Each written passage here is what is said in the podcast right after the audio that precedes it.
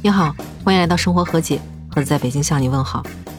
因为这几年疫情的原因，所以现在孩子们上网课已经是一件稀松平常的事情了。为了使用方便，大多数老师上课的时候都会用腾讯会议或者是其他一些会议常用的软件。虽然说有些老师在操控方面可能不是很娴熟，但是大部分人会认为这不是什么非常严重的问题。因为无论在线上还是线下，课堂都是神圣的地方，都是传授知识的地方。只要老师能够了解基本的操作，能够把知识传授给学生，课堂的目的不就达到了吗？而偏偏有一些别有用心的人，利用老师对软件不熟悉，入侵网络课堂，嚣张地对老师进行网暴。最近，河南省郑州市新郑市三中的一个历史老师刘老师被发现死于家中，而医生对他的死亡原因的分析说有可能是心梗，但到底是不是心梗需要鉴定，所以为了严谨，他的病历上写的是猝死。而为什么一个从教二十多年、此前体检从来没有发现过心脏类疾病的老师，突然间一下心梗猝死了呢？在他女儿试图查找原因、检查他妈妈手机的时候，就发现原来长达一个月，刘老师在给学生们上网课的时候，有外人进入课堂，而刘老师的女儿也通过自己的微博账号“小小沼泽酱”发布了几条刘老师当时上网课时的截屏录像。从这些视频里可以很明显的看到，有几个明显不是学生的账号，时不时的进入课堂，大声的播放音乐。进课堂之后，这帮人就嘴里骂骂咧咧，还不停的说：“老师，你不要太嚣张。”在这帮人的影响下，课堂秩序一片混乱，根本没法进行正常的教学。而在这种情况下，大部分学生都处于静音，只有一个女生中间忍无可忍，要求老师能把控制权给她。但是由于老师对操作实在是不熟悉，所以不但没有找到授权管理员的方法，这位女生也遭到了这几个人的羞辱。之后，他们还在课堂里任意切换屏幕，并在白板上打出污言秽语。说实话，看到这个视频，我是非常的震撼，很难想象这位温柔朴实的老师当时的内心是经历了什么。年仅四十六岁，作为家中的顶梁柱，刘老师的突然离世，对他的女儿和她的老公都是致命的打击。而在采访中，刘老师之前教过的一个学生告诉记者，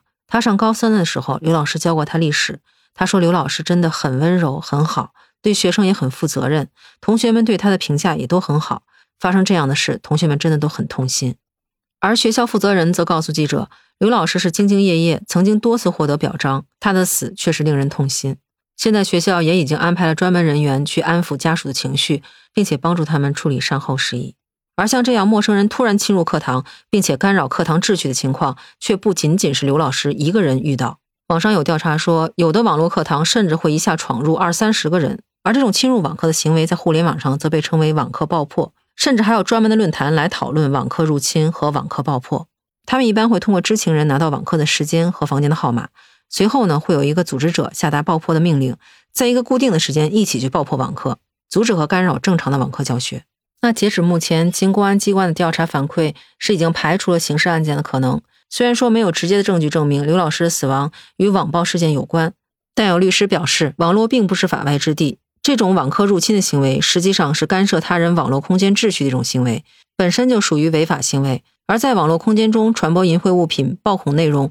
或者其他违法内容，造成严重后果的，依据刑法的规定，这种行为还可能涉及构成其他的犯罪。而从官方发布的公告也可以看到，公安机关目前已经立案侦查。而这件事情一经报道，也是引起了很多网友的关注。很多网友留言说，希望能够严惩凶手，对这种网暴老师的行为也是非常的愤慨。而这些留言中还不乏一些曾经在网上被网暴的老师的留言，比如说一个叫萌翻天的网友就留言说，半年前他就曾经被学生在网上辱骂到哭，他特别能理解这种掏心掏肺还被践踏的滋味，所以他说刘老师一路走好，希望网暴的学生做一辈子的噩梦。其实除了谴责那些网暴的学生外，我觉得这件事可以带给我们另一方面的思考，是不是可以研发出一种专门上网课的软件，能够对进入课堂的人有一个过滤的作用。既然网络授课如此的普遍，也能解决在特殊情况下大家上课的需求，那为什么我们不能采用一些技术来还老师和学生一个更干净的课堂，避免这样的悲剧再次的发生？